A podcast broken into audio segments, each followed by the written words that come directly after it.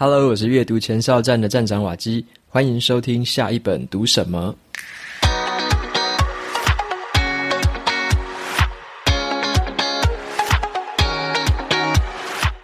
今天我想要跟大家分享的这个观念叫做商业模式图。那么在这个观念的背后，我也会推荐两本相关的书给你参考。那其中一本书是我个人最喜欢、最喜欢，应该是排名前十名的一本书。每一年我一定都会看着那本书再读一次，然后再做一次里面的练习。所以今天分享的这个观念就是商业模式图，以及这两本书，我觉得都很适合大家放在新的年度的一开始。可以来做一下这本书的练习。那这本书的话，它有什么好处呢？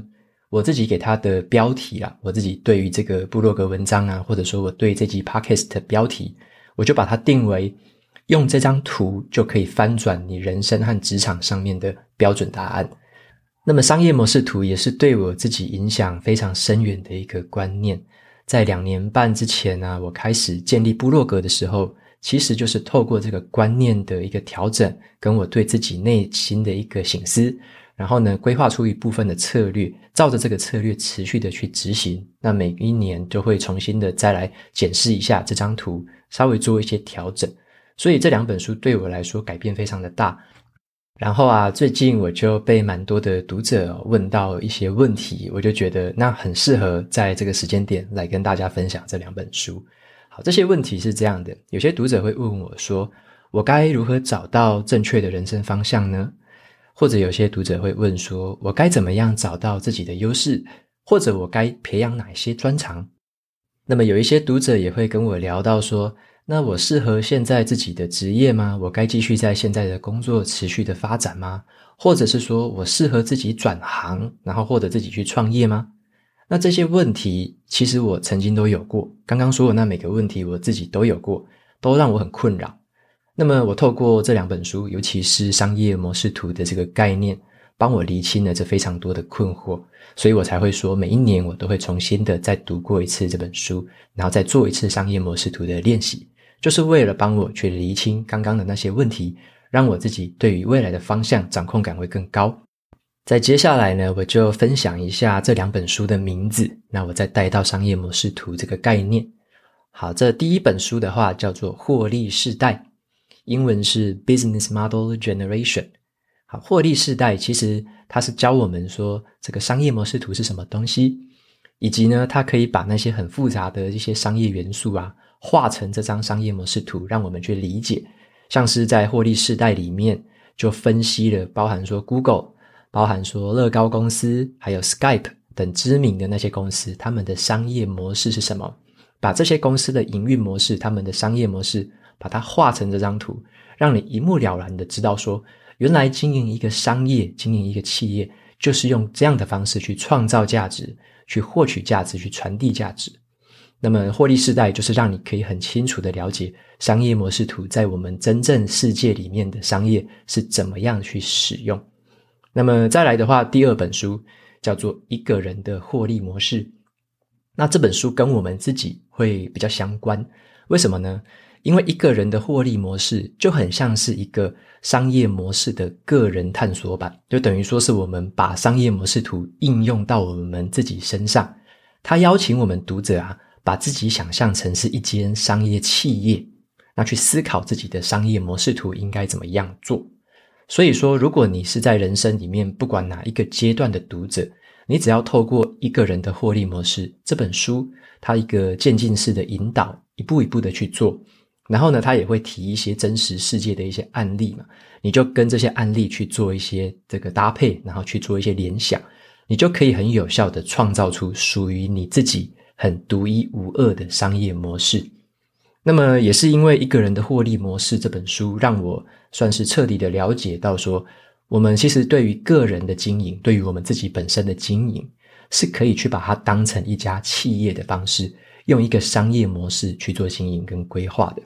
所以这本书也是让我就是很彻底的了解这个概念之后，对于自己本身的优势啊，或者说我能提供什么价值，我能怎么样来传递跟获取价值，这个部分有了很清楚的了解。然后，这个一个人的获利模式这本书里面有一句话是我算是一直记在心里面，而且现在也跟着我到现在，未来说不定也是持续跟下去。那我觉得这句话算是改变了我对于整个呃人生啊或工作生活上面的一个看法。这句话是这样的，他说呢，梦幻的工作很少是透过传统的求职方式得来的，他们更多是被创造出来的，而不是去找到的。如果要有这样的一个创造，则需要很深入的自我认识。所以这句话让我对于真的自己的一个梦幻工作有了一个完全不同的想象。以前的话会认为说，好像我就要找某一个职位，找某一个公司，找某样的工作内容，那可能会找到一个是属于自己的梦幻工作。后来我在读到这句话，然后呢，做书中的练习之后，开始有了不一样的想象。因为真正你心中梦幻的工作，完全克制化属于你的，或者说属于你自己，符合你价值观、符合你人生观的工作，其实是可以被你创造出来的。那这种创造不一定是说你要从无到有创造，你也可以在现有的基础上，再提供给现在的工作新的价值，或者说去这个经营额外触类旁通的一些新的领域，然后创造出属于自己独一无二、能够在市场提供出来的一个价值。那么也是因为这句话，所以说我在自己的算是部落格经营啊，或者说在职场上面之前带团队的一些经营，我都用这个方式去思考。像之前我在公司里面所经营的团队，其实它比较没有一个标准化的一个模式，是说你一定要把这个团队经营成什么样子，你一定要跟谁经营的一样。我会去思考的是说，我能够在本来一样的基础上面，能提供给公司什么样新的价值，什么样新的一些这个帮助？所以呢，我会用这样的一个模式去仔细的思考，就不会限限到说以前的框架是什么，以前的标准是什么？我只要照以前的去做吗？或者说我可以创造出新的价值，跟提供新的东西？那么我在节目的后面我会分享一下，在这个我个人还有在公司上面，我用这个模式去做了哪一些的练习。好，那么接下来我先来聊一下，说商业模式图到底是什么东西？这英文字叫做 Business Model Canvas，商业模式图到底是什么东西？它其实呢是把任何的这个企业啊，他们在执行商业的这个营运上面，把它拆解成九个很关键的环节，九个环节，那把这九个环节的这所有的资讯写在一张图上面。那让你一目了然，就知道说，哇，这九件事情彼此的关系是怎么样。那么我简单介绍一下哈。那第一个环节叫做 Key Partners，叫做关键的合作伙伴。也就是说，在你的商业模式底下，谁能够帮助你？你的合作伙伴是谁？那第二个环节叫做 Key Activities，叫做关键活动。关键的活动就是说，你这家企业应该要做哪些事情，做哪一些关键的活动。那再来的话，第三个环节就是 key resources。好，那 key resources 就是叫做关键资源。你拥有哪些资源？你是谁？你本来有哪些优势？就是你的 key resources。再来第四个环节叫做 value provided。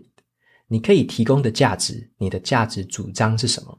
最核心的就是这一块。你要如何帮助你的客户？你要如何提供价值？就是这边的价值主张。再来的话，第五个环节叫做 Customer Relationships，就是你跟顾客的关系。你要怎么样跟顾客互动？你跟他要怎么样建立关系？那再来的话，这第六个环节叫做 Channels，也就是通路。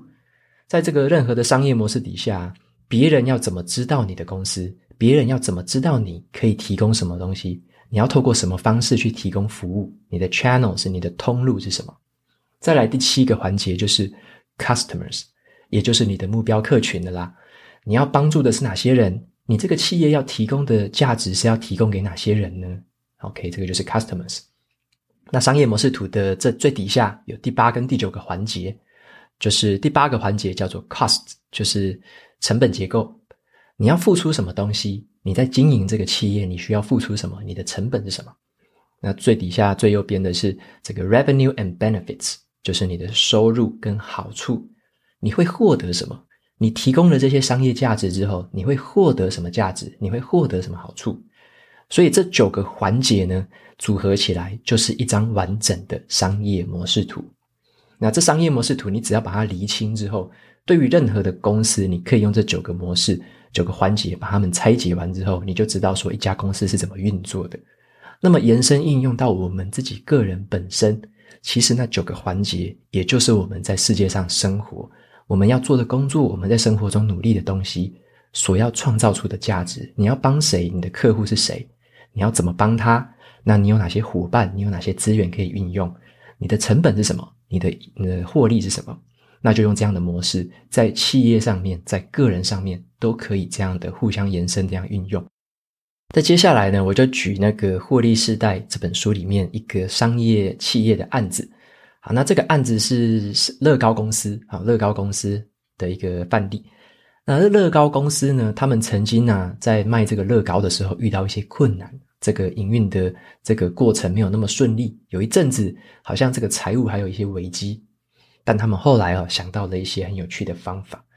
他们自己呢，去思考说，乐高啊，它其实有很多的一些很有名的一些玩具嘛，像是星际大战的人物啊。蝙蝠侠，法贵奇兵那一些电影的人物、卡通的人物，都在乐高里面都有很多的这些商品可以贩卖嘛。可是呢，乐高它如果说只用自己的员工，只用自己内部的资源去做这些产品、做这些玩具，终究还是有一个这个极限在。好，他们的这个成长还是没有办法如投资人一般的预期。所以在二零零五年，他们去思考了一个东西，推出了一个服务，叫做 Lego Ideas。那 Lego Ideas 是一个叫做使用者可以自行制作内容，还有一个可以收集大家好点子的社群网站平台。他们推出这个平台之后啊，他们就让所有的乐高使用者可以去自己把自己做的玩具放上去，然后呢，有点像是放上去之后可以销售给其他的粉丝。那么他们他们也在这个社群网站上面哈，收集很多好的点子。大家就说：“诶，这个玩具可以做什么样的这个内容？可以做什么样的变化？”然后呢，他们就推出了很多依据粉丝所提供的意见所做出来的乐高组合包。那透过这样的一个社群，开始激发了大家的灵感。然后呢，这也是一个群众的力量啊，因为这些很厉害的粉丝哦，他们也会自制很多的一些乐高玩具嘛。后来这些乐高玩具甚至就可以开始变成这个公版的产品，开始贩售。所以乐高公司就善用这样群众的力量，用群众自己产出的内容在进行销售，然后带来了下一波的这个公司大幅的成长。那么我们就可以用商业模式图来稍微分析一下刚刚那样的例子。原本这些乐高的粉丝啊，跟消费者，他们就只是在商业模式图上面的 customers 顾客那一个区域。但是呢，乐高他就看到了这个机会，他把这些顾客。有一部分死忠的粉丝、热衷的粉丝，他把它转换成了关键的合作伙伴，他把他们放到 key resources，把它放到公司的资源里面。因为这些人他们厉害，他们这个对乐高非常的熟悉，也会做出非常好的玩具，所以这些人这些 customers 反而变成了自己的 key partners。那让他们成为 key partners 之后，你的这个 resource，你的资源就更多了，你就可以生产出更多样类型的玩具。然后原本啊，乐高公司跟他们的客户之间的关系，在还没有社群网站之前，这个关系是比较薄弱的。但是呢，他们就在公司的这个通路里面，这个 channels 通路里面，增加了这一个社群平台，让这个通路可以把这个粉丝的意见跟乐高的公司之间做一个更好的联系。这个变相的也提升了乐高公司跟粉丝之间的一个关系，所以他们的顾客关系也提升了。所以，在这个商业模式图上面，你就可以去分析到说，他们做出了哪些变更，在哪些地方增加了什么，把哪些地方挪到了哪些地方去，那让整个商业模式的运转更加的顺利，成长更加的茁壮。所以，这个就是商业模式图的一个应用。那么，像是乐高公司，他们会使用群众的力量嘛？其实呢，我今天介绍的这两本书，他们也是使用了群众的力量写出来的。好，这两本书的作者都是两到三位作者，他们共同撰写。可是呢，这些书其实是上百个人的意见所汇集而成的。是什么意思呢？这两本书他们在写的时候啊，都是在网络平台上面直接分享这本书的草稿，把这本书的内容直接分享出来，任何对这个主题有兴趣的网友都可以交一笔很小的费用，就加入这个平台去讨论，然后给予这本书这就是他们的意见。所以呢，这些作者他们就把这些意见收集起来，持续的去反复修正，一直去迭代优化。所以这本书我觉得读起来很扎实，是因为说这是集中了大家的智慧的修正跟调整，而且是来自全世界各行各业，本身就在这个业界啊，本身就在学界有一些耕耘、有一些意见、有一些想法的人，他们所提供的东西组合起来的，像是一个人的获利模式啊，这本书它就是汇集了三百多个专家共同参与之后的意见所写出来的。那另外一本书《获利世代》。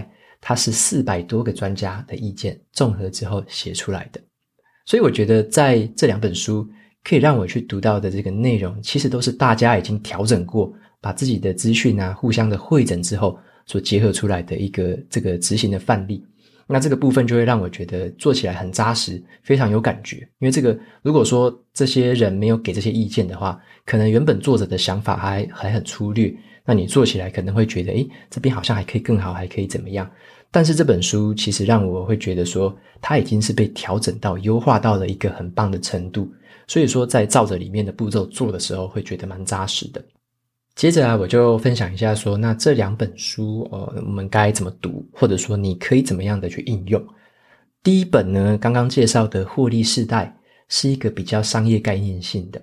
你可以先找这本书来看，去了解说商业模式图是什么东西，理解背后的逻辑之后呢，你就可以看另外一本叫做《这个一个人的获利模式》。这本书跟我们个人比较相关。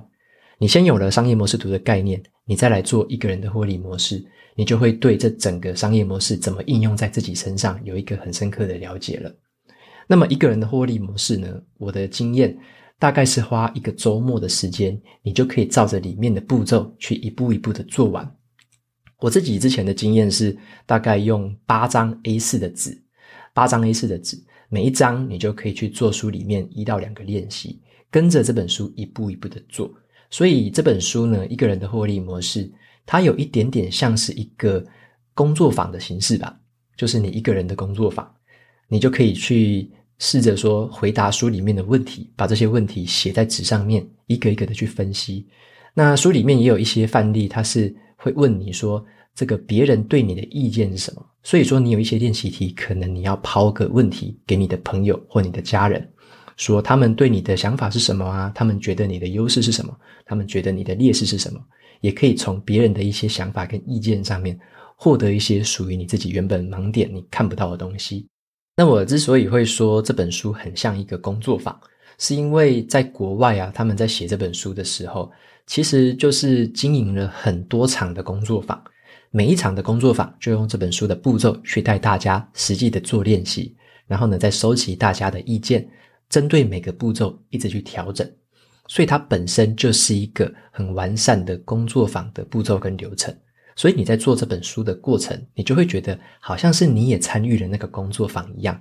只要用一个周末的时间啊，大概一到两天的时间，这本书的步骤慢慢的做下去，你就会完整的规划出一个属于你个人的商业模式图。那我觉得这是一个非常有用的练习。我会分享两件事啊，一个是我个人怎么用，接下来是我之前在公司带团队的时候怎么用。好，我个人那时候怎么用这个商业模式图呢？因为之前在还没有读这本书之前啊，对于人生跟工作的这个定义比较单纯，就是工作好像就是诶为了赚钱可以生活，然后为了可以过更好的生活，那接下来可以买房买车，单纯就是这样的定义而已。我没有在思考太多，但是透过商业模式图的这个思考之后，我必须在那九个空格之间填下来属于我自己的东西，所以会去思考更多更多的事情，包含说。你的合作伙伴会是谁啊？你有什么资源？你要提供的价值到底是什么？然后呢，你要怎么跟你真正在乎的人去互动？你要怎么样帮助到他们？你要建立起什么样的通路跟管道？最底下才是这个成本跟获利。好，那这个部分就是除了原本单纯关于金钱的思考，关于工作上面的一些思考之外，我会去思考更全面的一个事情。所以在个人的商业模式之下。我就会去思考了，除了原本工作之外的事情，我还可以提供给这个世界什么样的帮助？就是自己到底这个为何而战，可以做哪些事情？所以那时候啊，在做完了这个个人的商业模式图的练习之后，我就发现了说，原来啊，在我原本的工作时间，在我原本的创造的价值跟获得的价值这个时间跟价值之外，其实我的生活中还有很多的时间资源可以去应用。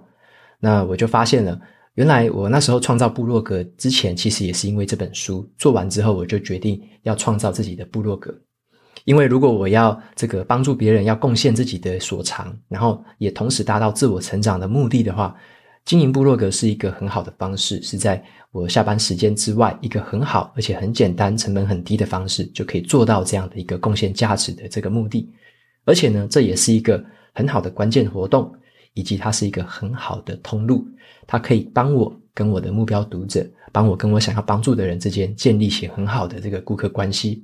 而且呢，也可以在这个过程中扮演一个我人生中很关键的活动，让我在这个下班之余可以来进行。所以说，这个商业模式图是算帮助我在整个生活跟工作上面的平衡跟规划上面做到了一个很好的安排。那么，商业模式图这个东西呢，它也可以帮助到我们的工作内容的本身。我接下来跟大家分享我自己的例子啦。我之前在公司。经营一个团队的时候，其实也很喜欢用商业模式图。那时候呢，我从新竹啊转职到南科的时候，那时候要经营一个团队，要招募一些新的成员。那么呢，这个团队其实是一个系统的自动化团队，比较偏 IT 啊，自动化系统跟电脑啊、分析软体啊，还有分析数据相关的一个专案型的团队。那这样的一个团队呢，其实以前呢，在我们台积电各个厂区都有一样性质的团队，就是在北中南的工厂都有类似性质的团队。那那时候我是因为完全一个新的角度、一个新的角色去接这样的一个团队，所以我就去思考，别人之前有做过的那个工作内容，可能算是我的基础而已。我能够在这个基础上面再发展出什么新的东西？我能不能提供一些以前人没有提供过的价值？或者说，我可以调整团队经营的模式，变成它是一个真正符合工厂需求的一个团队。所以呢，我的做法就是这样子，因为我算是一个对于这个团队的新手，我以前没有带过这个团队的经验，所以我就先去参考北中南各个其他厂区那一些老前辈们他们的经验，他们的团队以前在做什么事情。所以呢，我就把各个厂区的一些经验先记录下来。然后呢，把他们放到这个商业模式图之后，我自己再去消化，就知道说有哪一些东西是我觉得没有那么重要，有哪些东西是我觉得很重要，甚至是有哪些东西是我觉得以前的人做的还很缺乏的，我应该要去做的事情。所以我就用商业模式图去规划出我这个团队应该要怎么经营，把这九个环节写下来，我自己认为应该要这么做的想法。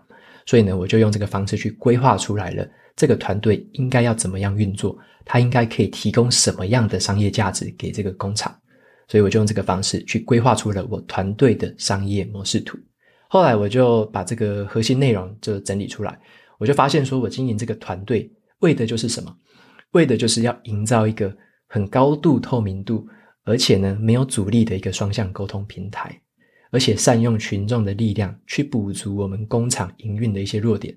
创造出更高的效率、更高产值的工作环境，所以透过这样的一个核心的一个理念，那再把这个理念背后九个环节里面分别要做什么事情拆解下来。所以说，透过这样的分析，我就可以很清楚地掌握到，说我应该要怎么样去补足我团队的劣势，以及呢，怎么去强化我团队的优势，怎么样去跟老板争取一些资源。然后也可以让我在跟团队成员沟通的时候有一个很清楚的轮廓，大家也很知道说，诶，自己在于团队里面扮演的是怎么样的角色，我们怎么跟顾客沟通，那会获取什么样的好处，以及我们要用怎么样的一个资源跟伙伴来达到这件事情。所以我透过这样的模式，从原本我对于这个团队一无所知，就是一片空白，到画出这张图，然后呢，收集资料，最后整理出来之后，我就很清楚的知道说。我该怎么样去经营这样的一个团队？OK，所以说这个方法帮助我订立了一个短程的目标，也订立了一些长程的一个作战方针。所以呢，对于整个团队未来的方向，会有一个更宏观的掌握。而且后来啊，有蛮多的其他同仁也在问我说：“诶，这样的团队怎么经营？”或者说有其他的工厂的同仁也在问，那我就会用这张图跟他们来说明。那一看就理解了说，说哦，原来这个团队可以提供到这样的一个商业价值。所以这也是我把这个图放在公司里面的一个应用方式。如果说你是正要经营一个团队啊，你也可以用这个方式来试试看。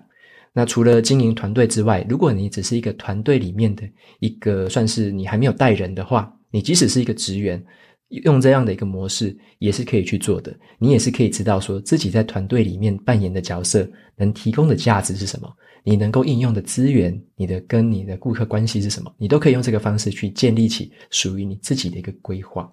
最后啊，就是这两本书呢所介绍的这个商业模式，我觉得对我自己在生活和工作中有扮演了一个蛮重要的一个角色，就是它让我的一个对于我观察到的事情的灵敏度提高了很多。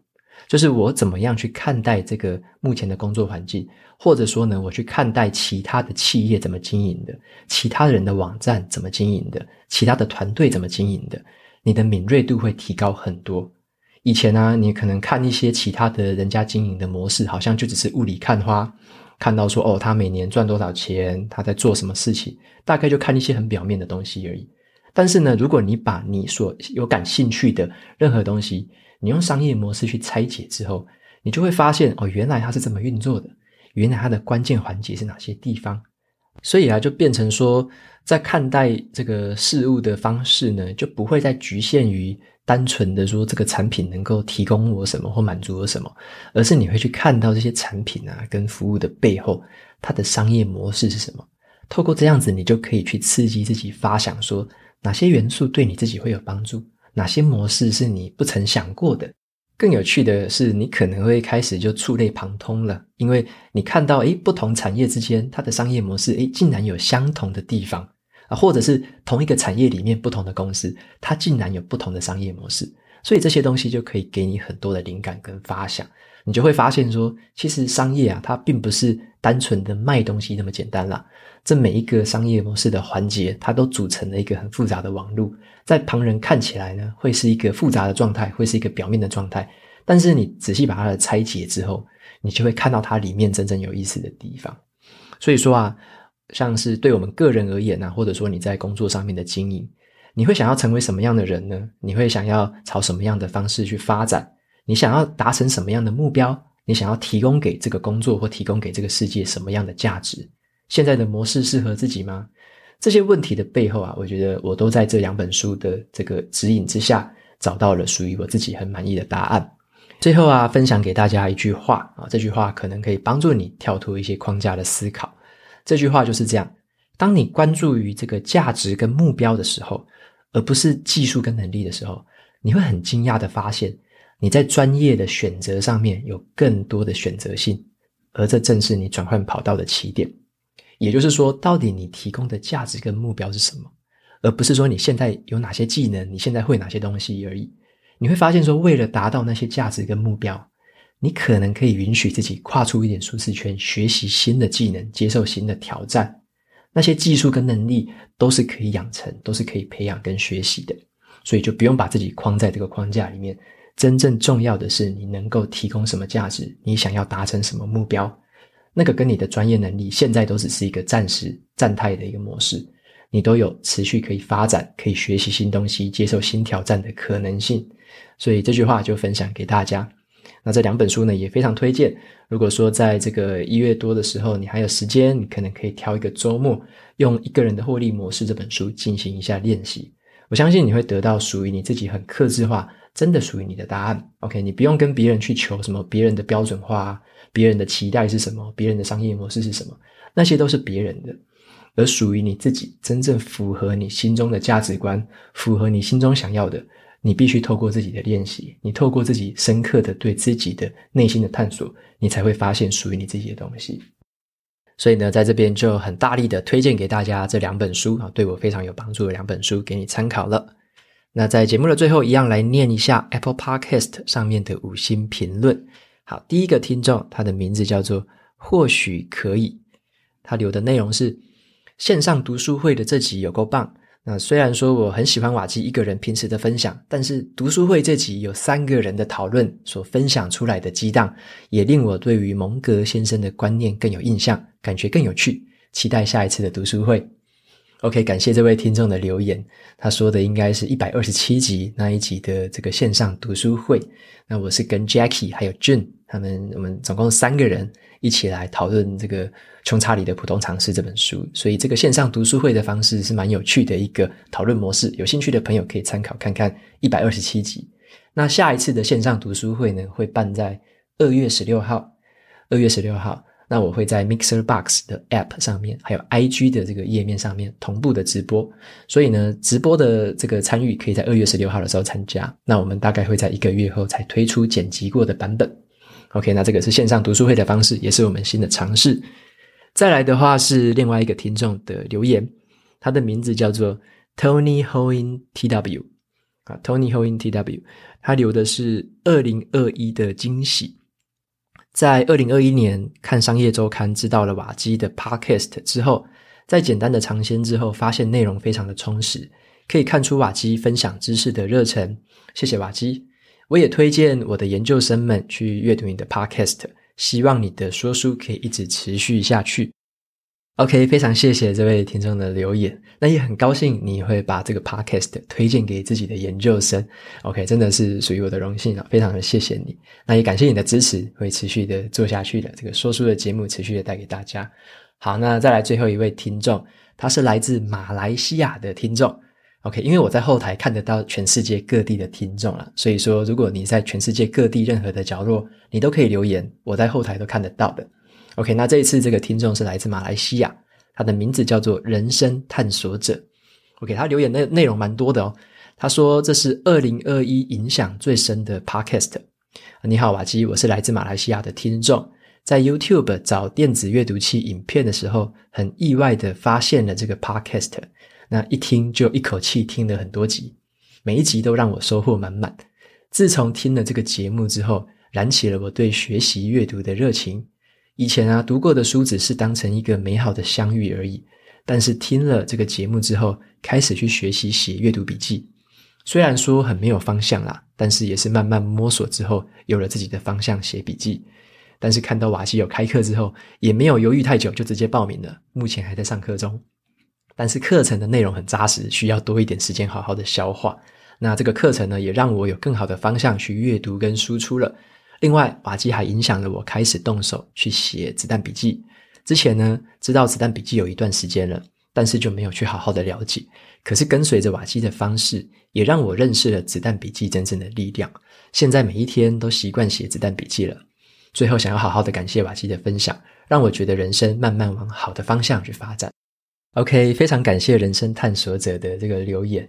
那我也要跟马来西亚的朋友们说声好，因为我在后台有看到说，在马来西亚的节目收听上面，在马来西亚地区的这个收听持续的上升，所以也跟马来西亚的朋友们说声好。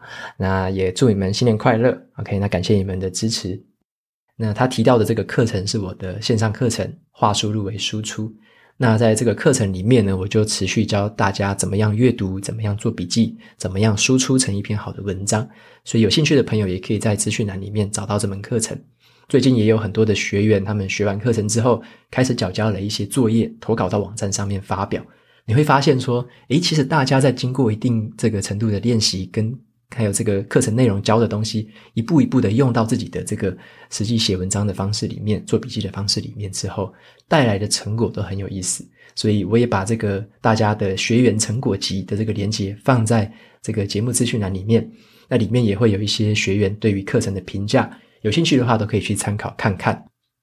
那么节目到这边就进入尾声喽。如果你喜欢今天的内容，欢迎订阅下一本读什么，然后在 Apple Podcast 上面留下五星评论，推荐给其他的听众。你也可以用行动支持我，一次性的或者是每个月赞助九十九元，帮助这个频道持续的运作。如果你对于这个频道有任何的想法或想要问我的问题，都欢迎在节目资讯栏里面找到联络我的方式。我每个礼拜也会在阅读前哨站的部落格分享一篇阅读心得。喜欢文字版的朋友，记得去订阅我免费的电子报。好的，下一本读什么？我们下次见喽，拜拜。